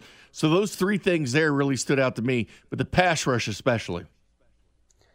Yeah, you know, I, I would say more that the pass rush kind of died. I thought it was pretty good at the beginning of the game. They were eight able hits to on hit Brady Brady. though. They had eight Yeah, hits. they- They, finished they- them. Yeah, they were able to impact him a little bit. I, I thought as a whole it's been better than previous weeks, but it still is certainly a concern. I think you want to see it consistently for 60 minutes. It seemed like there was a little bit more defensive fire this week, and I think that's something to build on. There were guys that stuck out to me, and obviously Mathieu, who had the interception and also helped force the interception, but also with Chris Jones barking a little bit. I, I could sense from stemming from the tweets and whatever. Maybe there was a little bit more fire. I think Alex Okafor was a good addition to the lineup. I thought Anthony Hitchens had a couple of big time hits that kind of made him look like he was stepping up as a leader. I am concerned about the penalties, although we want to see Frank Clark getting to the quarterback. You can't be having those penalties late because that actually also helped Brady get back in the game. I didn't love the protection. Mahomes was hit a bunch of times in this game, and that's not good. And it makes me wonder would we see another shakeup along the offensive line? I wonder if Daniel Kilgore maybe gets another opportunity. I wonder how long it will be until the Chiefs hit the Wisniewski button. Stefan Wisniewski's Yep. now on the practice squad. And I also wonder how much more maybe we start to see Le'Veon Bell, who is uh, one of the better pass protectors at running back in the league, if not the best. And and Clyde, you know, he's still a rookie. I don't I don't know if Clyde will never get there, but he's certainly not to the level of Bell. So I wonder if we see those changes. And certainly, I thought it was a step in the right direction for the defense, but we do need to see more. Yeah, Le'Veon Bell, a couple of those series, you know, he's running the ball pretty effectively today for the Chiefs. Nice change of pace. But really his blocking in the backfield. When Mahomes started taking a lot of hits, they did put Le'Veon back there, and he really picked up the pass protection for Patrick Mahomes. I thought that was big at times having Le'Veon back there because he's so smart at pass protection. Yeah, and and the opportunities he got to run, he ended up having five attempts for the 22 yards. I saw some tweets and and you know Twitter is the ultimate sports bar where you Oh, break yeah. down these games and whatever. And people were like, Bell lost some juice, and I I just wanted to caution people like. Bell would never had this tremendous amount of juice. His game was always being patient, patient, patient. And not to say that he runs in slow motion, but he's fast enough. But what what gets people is that he's able to find these holes, and then I think he turns on the Jets. So just because you're not seeing Bell rip off these runs that maybe you're used to, used to seeing from Clyde or Hill or De'Anthony Thomas or Hardman, where they get going and all of a sudden they're zipping down the field. Uh, Bell to me still has a lot left, and I would like to see some more of Bell in, in this in this uh, final stretch of the season. Not only to keep Edwards Hilaire fresh, but I also think he still has a lot left in the tank. So let's see him. Yeah, he really does, and we'll see what happens going forward. But again, Pete, we talked about this, this schedule looking tough at the end of the year. It was going on the road and beating Brady, and this is a this is a Bucks team that hasn't lost two games in a row. I feel like Brady has something to prove. I'm I don't know understand Bruce Arians' comments about him sometimes, but again, they beat the Raiders twenty by uh, uh, forty to twenty five on the road. They beat the Carolina Panthers after, coming in and beating uh, or playing Kansas City very close, but. You know, I consider this a top three NFC team despite the losses. Yeah, you know, there aren't a lot of contenders out there right now that I would say I really feel badly about the Chiefs and their chances, or they could give the Chiefs a run for their money. I'm at the point where I really feel it's two teams, and in the AFC, it's the Pittsburgh Steelers, right? Because how could you not say them? And then the New Orleans Saints, and they seem like a complete team. And you had these games, Jay, when we look at the schedule and the schedule is announced, where you say, okay, those games are going to be Super Bowl measuring sticks. And I, I look at the Baltimore game. I, I look at, of course, the Tampa Bay game today and then the New Orleans game. Of course, the AFC West games are important. You can't overlook anybody. The Chiefs lost to the Raiders, for goodness sakes. But these games really, I think, show you where you're at as far as in the league championship caliber team. And people forget that. I mean, Brady has a lot of weapons. Yes, it wasn't perfect today, but the fact that they get they get they got the W, I think, is important for this team. And again, not looking ahead because you have Denver, you have a really good Miami defense. You got to go back down to Miami and play them. The Chiefs are the better team in those games. I expect them to win. We'll get another measuring stick look on December 20th in New Orleans. And I think that's another team that could really give the Chiefs a, run for their money. Drew Brees is supposed to be back that game. Let's see how they do. And if you win that game, that should give you confidence that you can beat anybody, including the Pittsburgh Steelers, who, I mean, you don't expect to be undefeated, but at this point, you never know. How about the uh, how about the AFC West today? Chargers lose, the Raiders uh, just get just get destroyed in Atlanta. Right. This team's out; they're out of the playoffs now. You know, they're sitting here looking at the eighth seed, right, or the ninth seed right now with seven teams in it. So they got themselves out of playoff contention already. This is a team six and four last year. They did lose four or five down the stretch. We'll see how the Raiders respond, but they got destroyed today in Atlanta. That's another team the Chiefs have on their schedule. And the Broncos completed one pass. Of course, we know the situation about elevating a practice squad player who was selling something between September and November because I don't know what he was doing. He said sales. So I don't know, but he had one pass completion of the day. None of their quarterbacks played for contact tracing. Uh, the NFL did hammer him a little bit by making him play today. But the bottom line is they did. But the Chiefs have a four game lead with five games to go. The AFC West looks like it's theirs for the fifth straight year. It's impressive. It's really impressive to to make the playoffs as much as the Chiefs do in the NFL. And and when the Chiefs were struggling to win the Super Bowl and get over that hump, back dating to the Alex days, and even after the AFC title loss with Mahomes, you try to remind people of that. It's hard to make the playoffs in the league. And, and yes, there's an additional team now, but in all of Reid's era was six teams, and he only missed the playoffs once. That's super, super impressive. The Chiefs now are going to be competing for championships on an every year basis. And then you're right. You look at the AFC playoff picture, I think you can count the Steelers in. Obviously, the Chiefs. You got the Titans and the Bills. And don't forget now, what makes it really interesting is the Browns are at eight and three. the Browns we wouldn't be sure of in previous years, but here they are. They should make the postseason. So you have two spots for some really, I think, quality football teams in the Dolphins, Colts, Ravens, Raiders, and Patriots. It's actually five teams for two spots. And the, the, the margin is narrow. Like the Raiders really couldn't afford to lose that game today if they want to be in the playoff picture. I wonder if now this is the uh, the, the game that quote unquote breaks the Raiders where the Chiefs beat them and then that was sort of the game they were building up to and then you see them kind of fall to the wayside. Not because I don't think they're building a good program because there's just so many teams at the bottom of the AFC right now. This way, I said last week I don't fear the Raiders. There were people talking about fearing the Raiders. I said I don't. I'll play him three times. Let's get that going on. But let's talk about Tyreek Hill for a second. What kind of yeah. receiver this guy is becoming? I mean, and we, have seen defenses play the Chiefs differently, but giving him single coverage, that's ridiculous. He kind of had a shot, you know, in the post game. We'll hear from Tyreek Hill here in a few minutes, but he, you know, we're talking about he's a return specialist. Like, but he was he was unbelievable. Over 200 yards receiving in the first half. Uh, they were giving him single coverage. We haven't seen that a lot, even though he's put up huge numbers in the last three weeks or last four weeks. Tyreek Hill has 37 catches, 582 yards, and eight touchdowns the last four weeks. He is turning it up. Not only that, he's the NFL's leading receiver as we sit right now. I mean, it's it's incredible. Uh, uh, you know, I I think in the absence of Antonio Brown, Tyreek Hill's about the same size. He sort of has taken the place of Antonio Brown, and it's that five nine receiver who can have uh, all the qualities of a taller guy, and he, and it takes a good quarterback for that guy to excel because he's not tall. He's not necessarily a huge target, but he has the athleticism to make Patrick Mahomes look really good and the utmost confidence in Mahomes. They got a really good thing going. I mentioned on ArrowheadPride.com in an article I just posted it. You know, a couple weeks ago, I asked about the uptick in Travis Kelce's game, and and Andy Reid had mentioned, well, mm-hmm. with Watkins out of the lineup, of course these guys are going to have more per- production. Maybe he was wrong. Maybe with Watkins back in the lineup, these guys are just going to produce more because it is additional attention to another area of the football field. And, and the Chiefs are back to that, I think, offense, especially sometimes. And yes, we, we did see uh, some stall outs in this game, but I think they're working towards getting to that 18 version where they were just rolling over teams. Like I have this game against the Denver Broncos coming up next week, and we're going to evaluate it and whatnot man, the Chiefs should roll over the Denver Broncos. I just think the offense is so good to this point.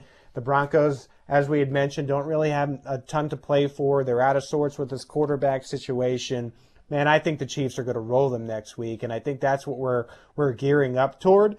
The Dolphins will be a good defensive test. That'll be another measuring stick, and then I'm excited about this Saints Chiefs game.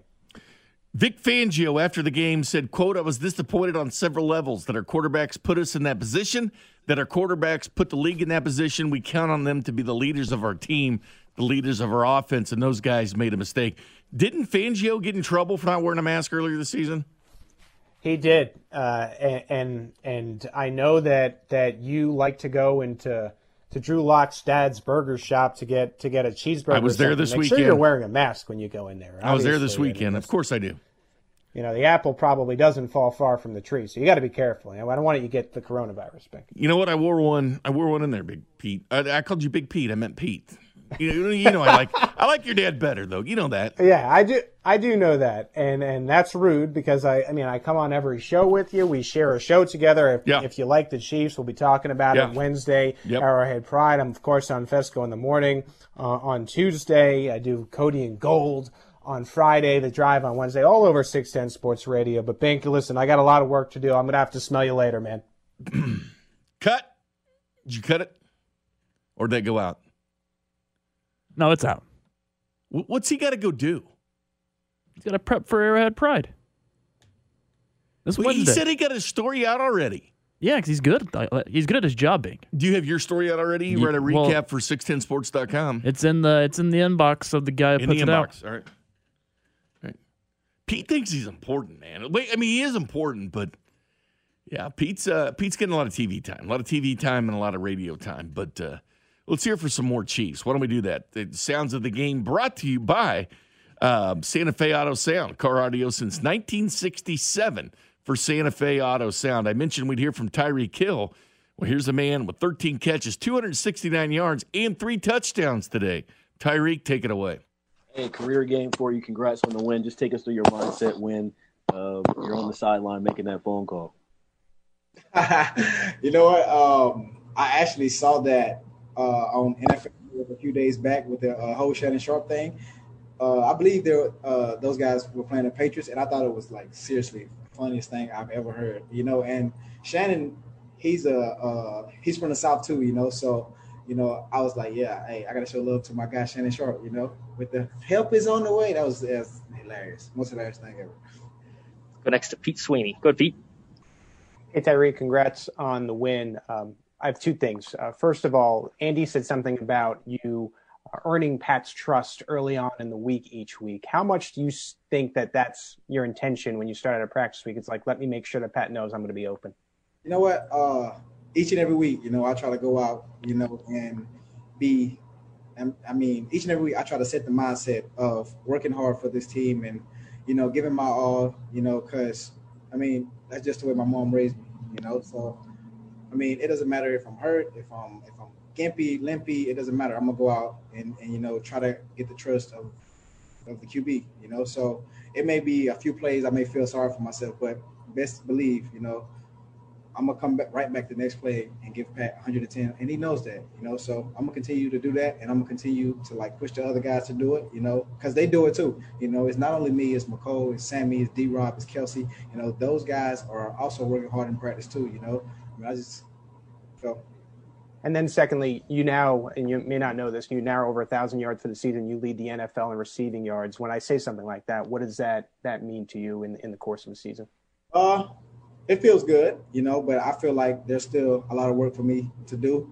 You know, um, I missed a I missed a few plays today, you know, that I could have made. You know, um, the one Pat threw to me on the wheel, I could have made that play, you know. So I'm always looking to get better. You know, a lot of people, you know, may text me. A lot of people may, you know, give me the glory, give me the shine, but I'm not about that. You know, um, them, uh, Dub, the guy I trained with in Nebraska, he always tell me, man, look, you got to be consistent in what you do. You know, those same people who were showing you love this week, if you make a bad play the next week, they they're gonna hate you. You know, so I'm just trying to keep that mindset.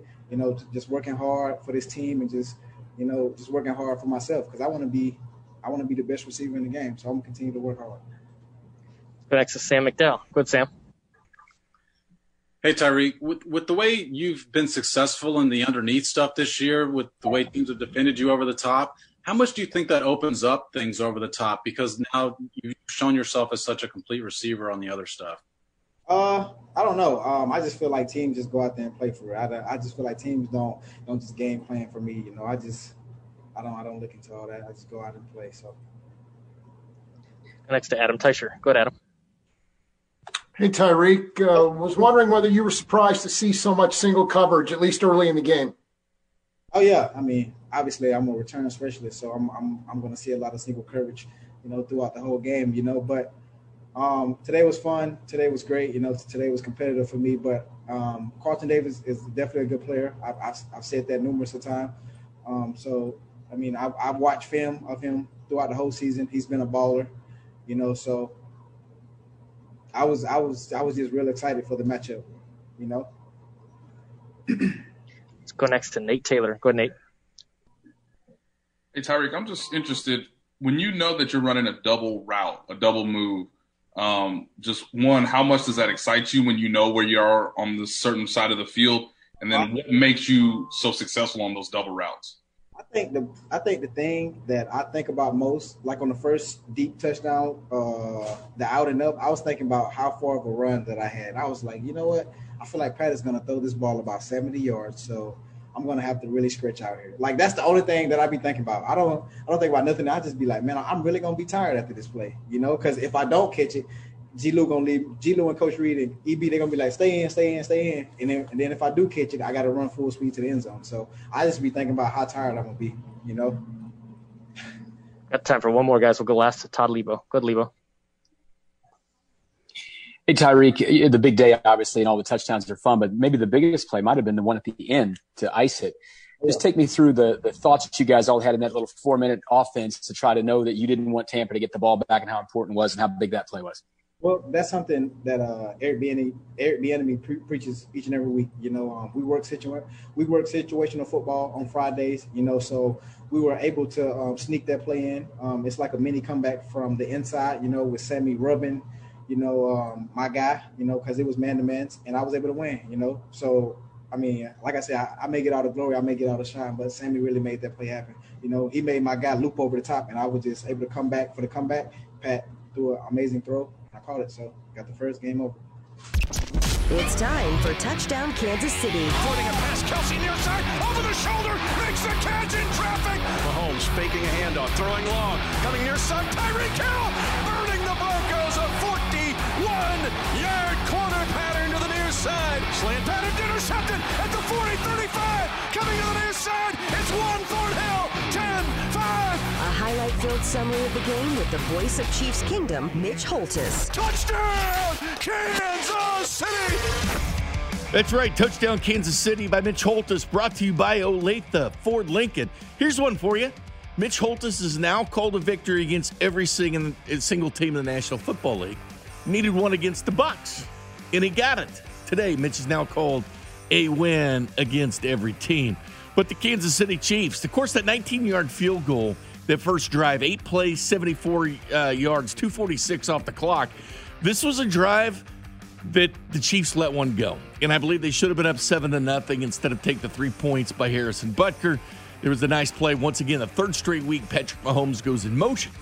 Gets the snap, flips to Tyreek Hill. Tyreek Hill flips to Travis Kelce. Travis Kelce does not complete the pass to Patrick Mahomes. He could have thrown it early there. Didn't want to take a chance at the pick, but he waited. But he still could have lobbed it over, and Patrick Mahomes could have had a touch. Imagine if he had a touchdown receiving? But the first touchdown of the game came on the Chiefs' next possession, 649 left in the first quarter. It was their longest pass play of the season. And on first down here against a really good Tampa defense, he's throwing it long.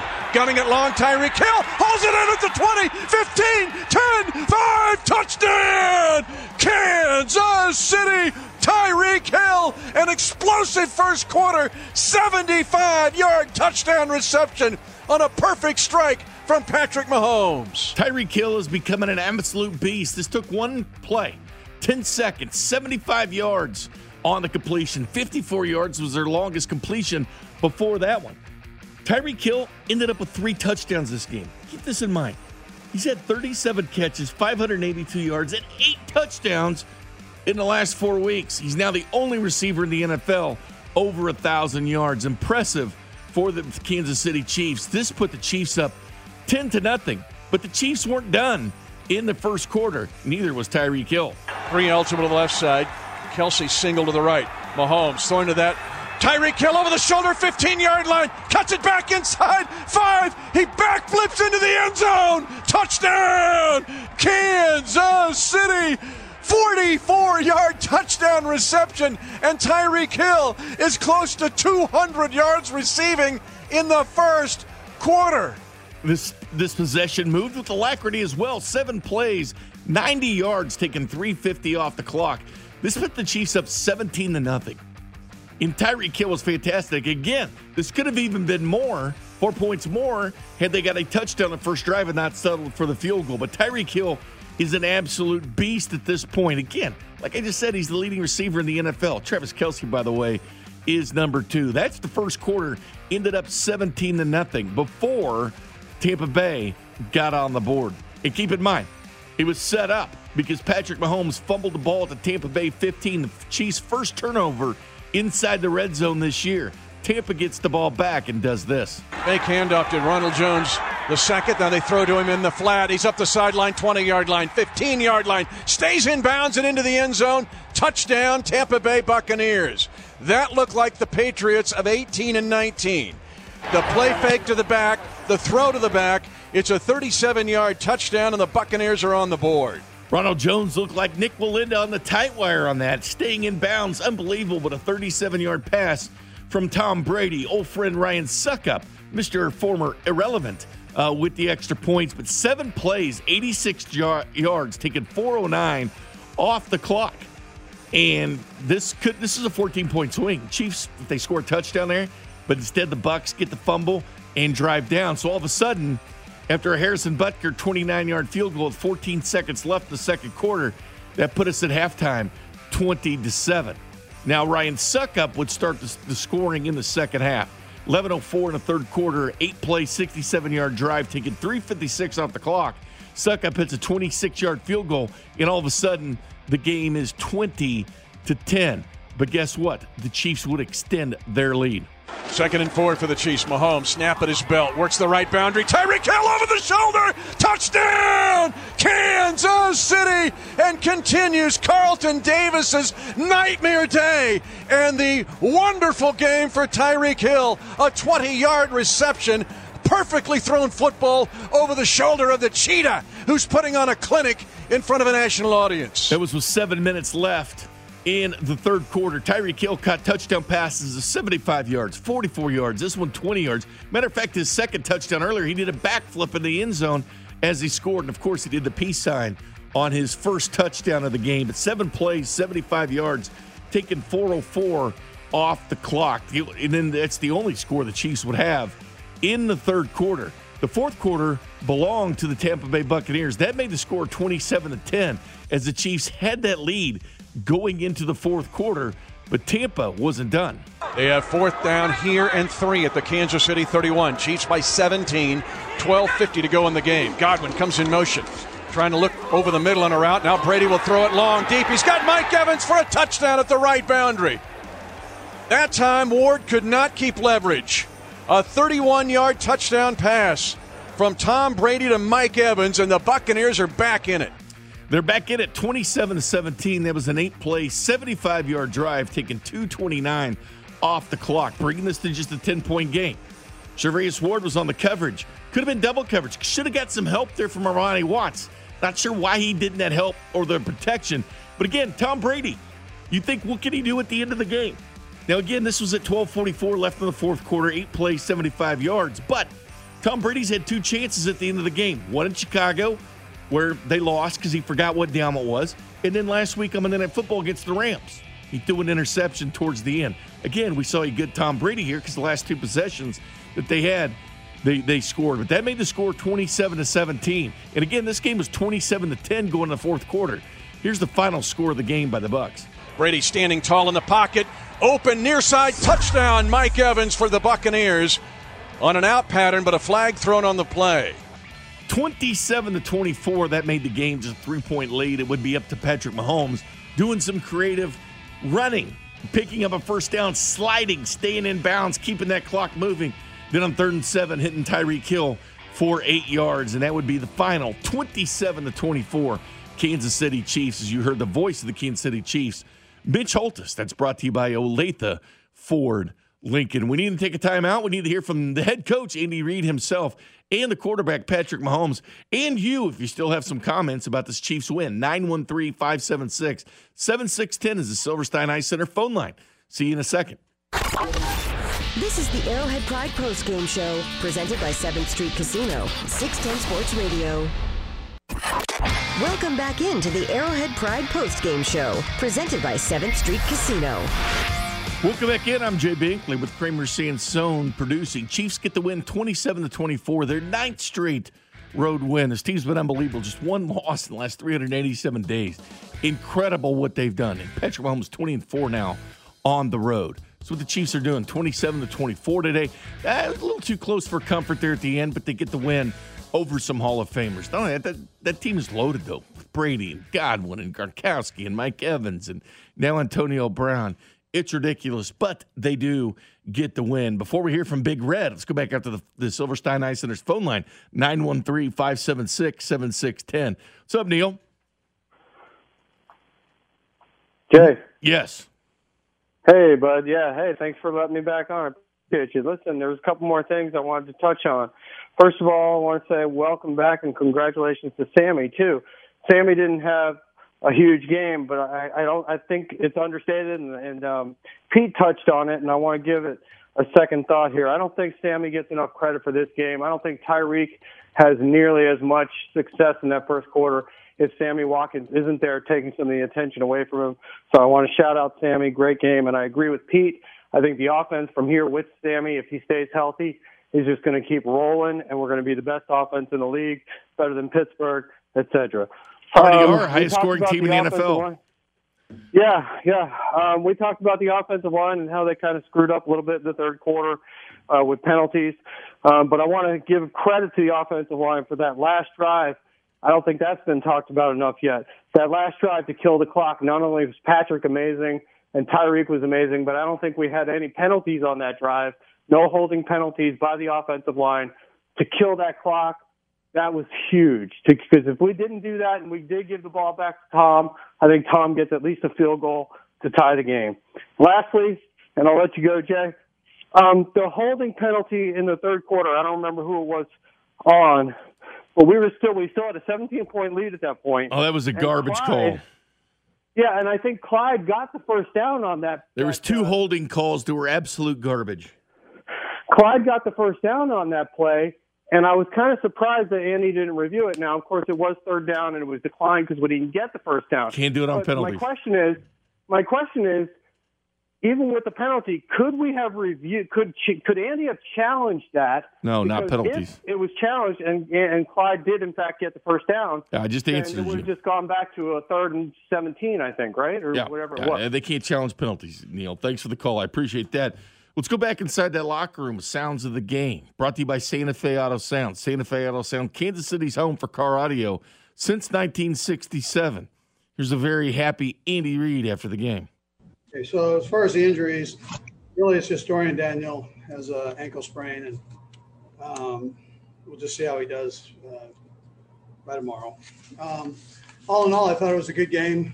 Uh, we, you know, that's a good football team, and that Bruce has got, and um, they, uh, you know, ton of talent, and they've got Tom Brady. So I mean, that's it says it all when you when you look at that. But I, I was proud of our guys for stepping up, in particular after an emotional game like uh, the Raider game. Uh, you got to be able to do these things, and I thought that was a step forward by our guys.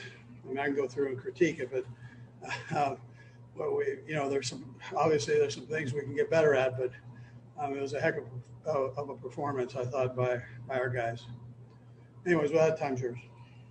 Let's go first to Sam Mellinger. Go ahead, Sam. Hey, uh, Andy, I wanted to ask you about uh, a, a couple situational decisions that you had. Uh, the fourth and goal early in the game in the first quarter, and then throwing it late uh, when you could have just burned clock. I mean, at least superficially, right? Like one of those is aggressive, one is conservative. I'm just wondering if you could let us in on your thinking a little bit. How much of that is, you know, Mike Frazier and those numbers, and how much is just gut and and and what you're seeing from the game?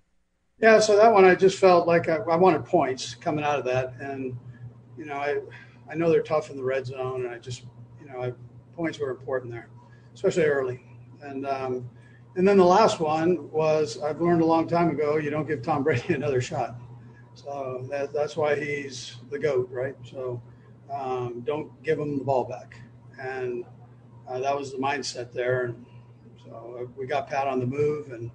Um, we sealed the edge, did a nice job there, and then man coverage with Tyreek and Sam, and they they beat it up there, so they did a nice job.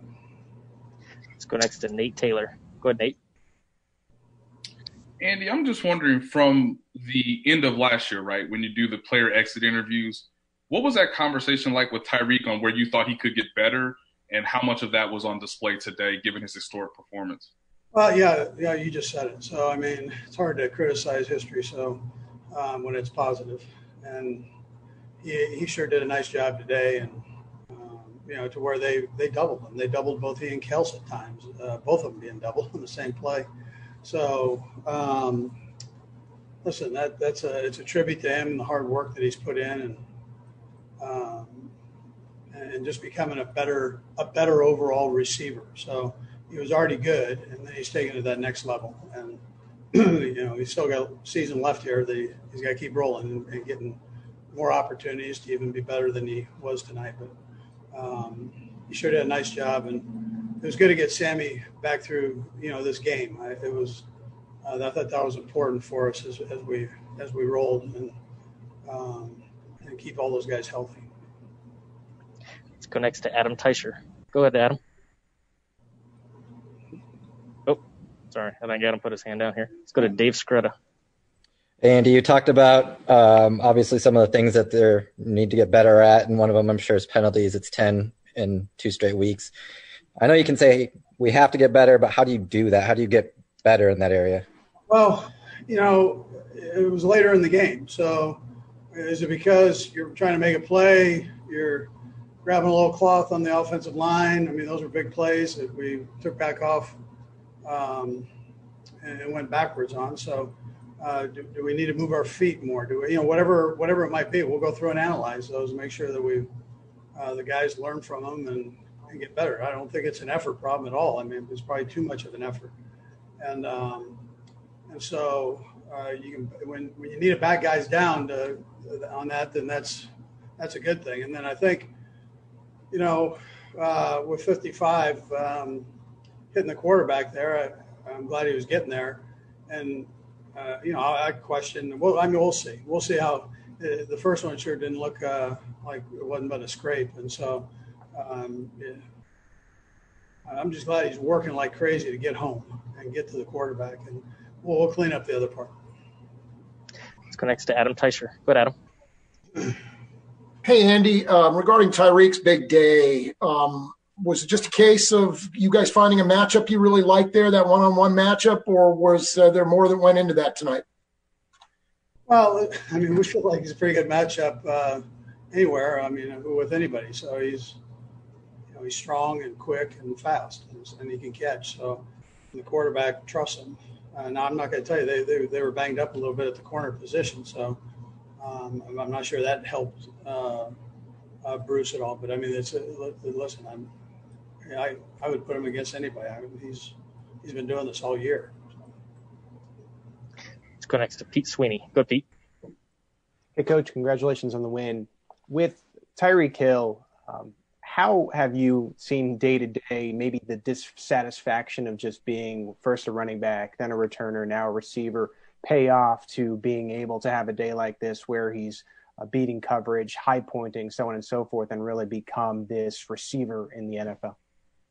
I see how hard he works. So I, am I'm very excited uh, for him uh, learning the position. So that goes from how do you handle your body um, for a long season, try to limit uh, the injuries, the little small injuries, or, or be able to fight through the smaller ones. And, um, you know, and then uh, how do you how do you get your quarterback the trust early in the week uh, to know that you're going to be there for him?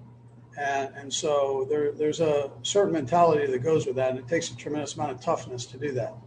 I think really that's probably where he's gotten he's gotten better at. Just um, not that he wasn't always tough. I'm not saying that, but it's a long season, and this kid runs miles. He's like a midfielder in soccer. I mean, he's running all over the place, and we have him in a lot of different spots. You know, and that can wear on you and, and he, he's just stayed strong in that area. And I mean, when he goes out to practice, he goes out with a purpose, and good things, you know, good things are happening for him. We'll go right down the list with our final three: Aaron, Matt, and Blair. Go ahead, Aaron. Coach, I have a feeling Travis is going to be asking you for another shot at, uh, at the end zone there. It seemed like he couldn't connect with, with well, that. that will come up. Son of a gun. That's why they moved him tight end at Cincinnati. Son of a gun. Yeah. Now listen, that, that was uh, we probably should have scored there. Twenty four did a nice job on that play though. I mean, you know, anyways, yeah, we'll get the next one. Next to Matt Derrick. Good, Matt. Hey, coach. You know, you, on your six of your first seven drives, you, you, know, you were in the red zone, in the scoring zone. You know, the fumble being really the only you know breakdown there. Is there you know a grading on a curve that you have to you know tell yourself that you know you walk into this game and the offense is that efficient, but then you know you go three drives without a touchdown, and and all of a sudden fans and maybe outsiders are like, oh well, there's problems, but yet at the same time, this this team seems to be getting it done when it needs to.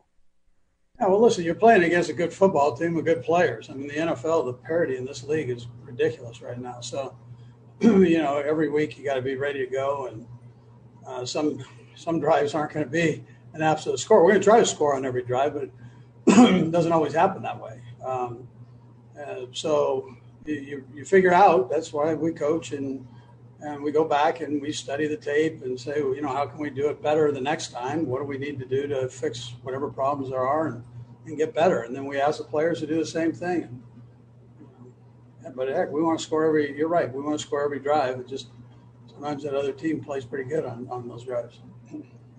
Go last, Blair Kerkhoff. Good, Blair. Hey, Andy, just wanted to get a word on the defense. They had some three and outs early, had the two interceptions in the third quarter, and uh, just seemed like they uh, they were motivated this week. I thought the I thought the defense did a great job. The second half, man, just putting it down, the two picks and or two turnovers, and, and an opportunity for us to uh, offensively take over and go. And the offense, we weren't able to get that thing going. But we keep playing like that on defense, uh, being opportunistic, um, pressuring the quarterback, moving his feet. You don't have to hit him all the way, but you get him moving in the pocket, and that, that could be that can be just as effective as a you know as a sack. So, um, and that's what we did. I mean, that's a great player, and they've got a good offensive line and, and good receivers. I mean, that skill group that they have, have is ridiculous. So, um, you know, for our defense to uh, for us to do what we did there, I thought was was big. There you go, Coach Andy Reid, Big Red. How good have the Chiefs been? Well, they've won nine consecutive road games dating back to November 18th, 2019.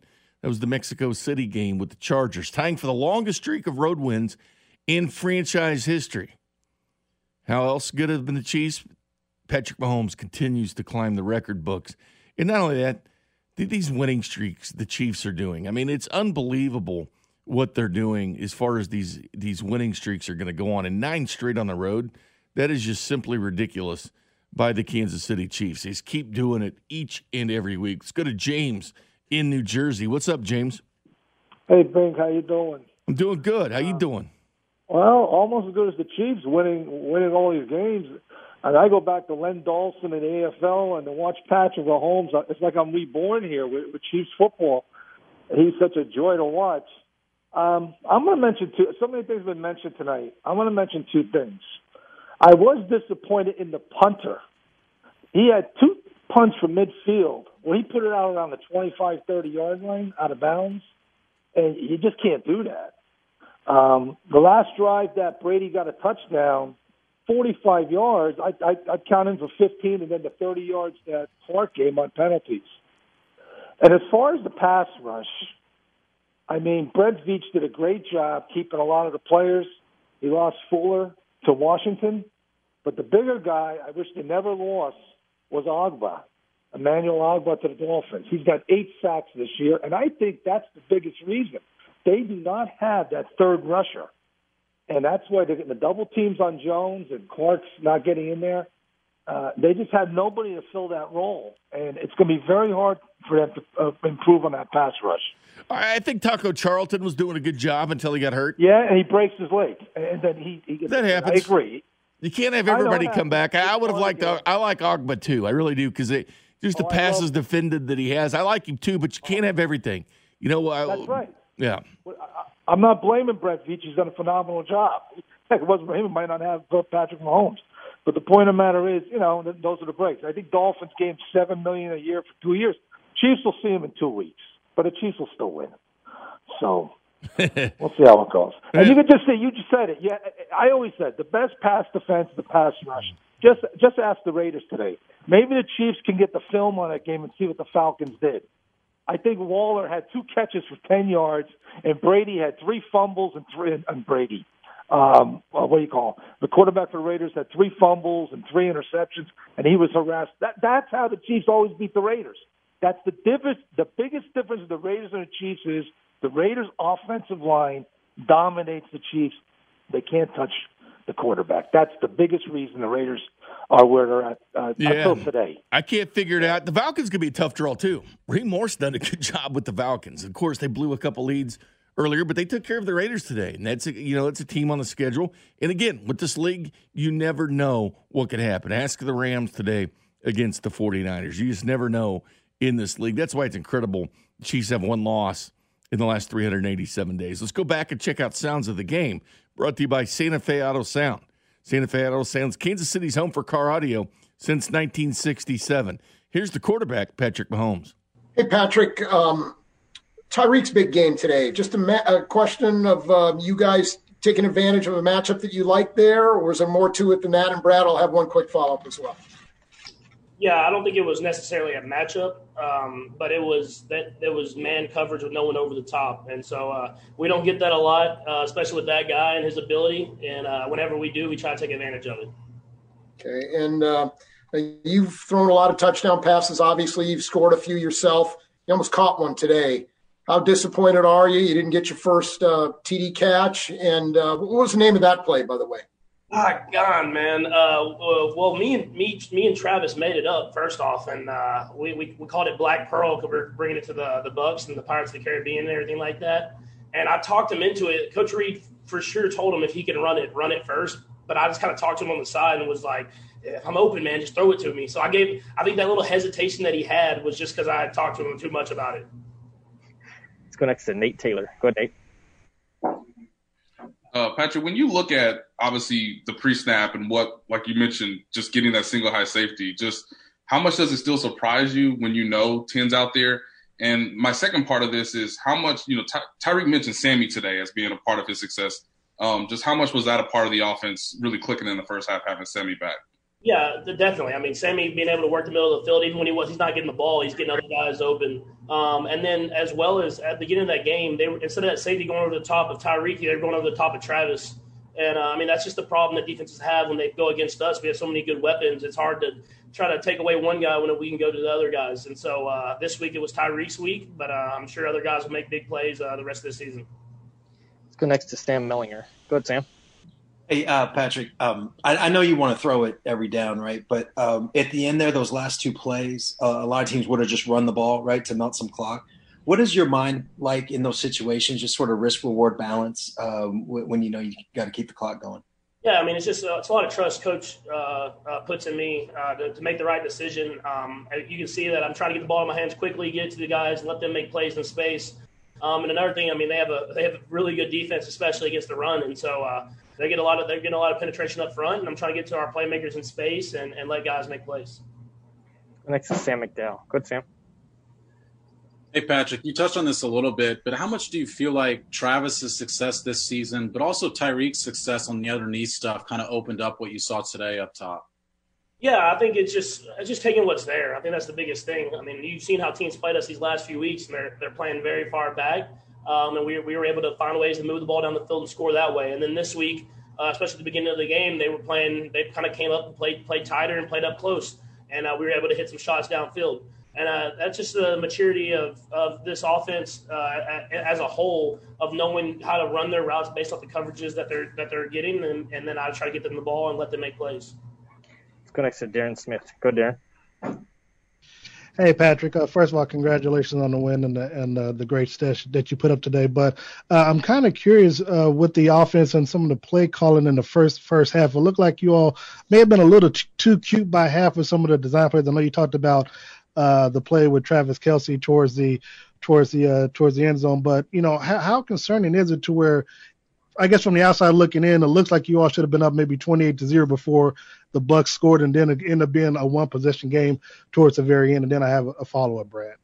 Yeah, well, I mean, that just comes down to execution. I mean, we had the the play with Travis designed and, and ran the, the way we wanted it, it, to be ran, and we had the options and the, availability that we wanted. And uh, uh, we've ran plays like that all year long. We're, we're doing different motions and different type of stuff like that, and they've worked out. And when you when you play a good defense and you don't execute in the red zone and you get field goals instead of touchdowns, the game stays closer than you want it to be. Um, and so uh, that's just about execution and us just uh, making sure that we execute whenever we get our opportunities. And also, this is your first time playing in Tampa Bay. Did you did you feel like you got used to it enough that you could come back and do the same thing again in February? Man, I hope so. I mean, uh, it's uh, it was hot. It was definitely hot early uh, when the sun was out. But once that sun went down, I felt like I was back in Texas, and uh, uh, it, it, was pretty uh, nice to, to, get this weather. But uh, just like that, I'm, I'm, I'm ready to get back to Kansas City and get a cold one this next week. We'll go to Mike Jones for the last one. Go ahead, Mike. Patrick, this is supposed to be kind of like billed as a potential Super Bowl preview. For you guys to come out get the win like this, what does it do for your confidence, or just for if you guys see them again in the postseason? Yeah, I mean, you get a, familiar, a familiarity uh, with the stadium, with the process of going to the hotel in the city, um, and, and, that's definitely something that eases your mind when you try to get to the Super Bowl. If you, you know you've been in this place before and you understand what it what what kind of the pregame and stuff like that happens, and then to beat a good football team. That's a really good football team with a lot of talented players. Um, and so we we played well enough to win. I still think there's there was times offensively we could have been better in the second half and in the red zone uh, we talked about, and then and then defensively they're going they're going to want to try to continue to get better and better each and every week. And uh, that's the, that's a great thing about football and the NFL is you build and build and try to execute and be the best at the end of the season. There you go. Patrick Mahomes had his second best passing day ever, 462 yards. He had 478 against the uh, Rams in that 54 to 51 loss the year that he got the MVP. But unbelievable stuff from the Chiefs. Nine straight wins on the road. Patrick Mahomes goes to 20 and 4 on the road. Chiefs continue to win uh, anywhere, both at home and on the road. One one loss in like the last 386 days. It's been an unbelievable stretch for the Chiefs. Thanks to Pete Sweeney, the editor in chief, ArrowheadPride.com, for joining us as he does each and every Chiefs game. And of course, sideline reporter Josh Klingler that joins us each week as well. Big thanks to Kramer Sansone for producing the operation. Enjoyed it today, folks. We'll see you after the Denver game, Sunday Night Football, unless it's flex. But anyway, look forward to seeing you guys next week. Thanks for listening. As always, thanks for texting and your calls. We'll see you guys later.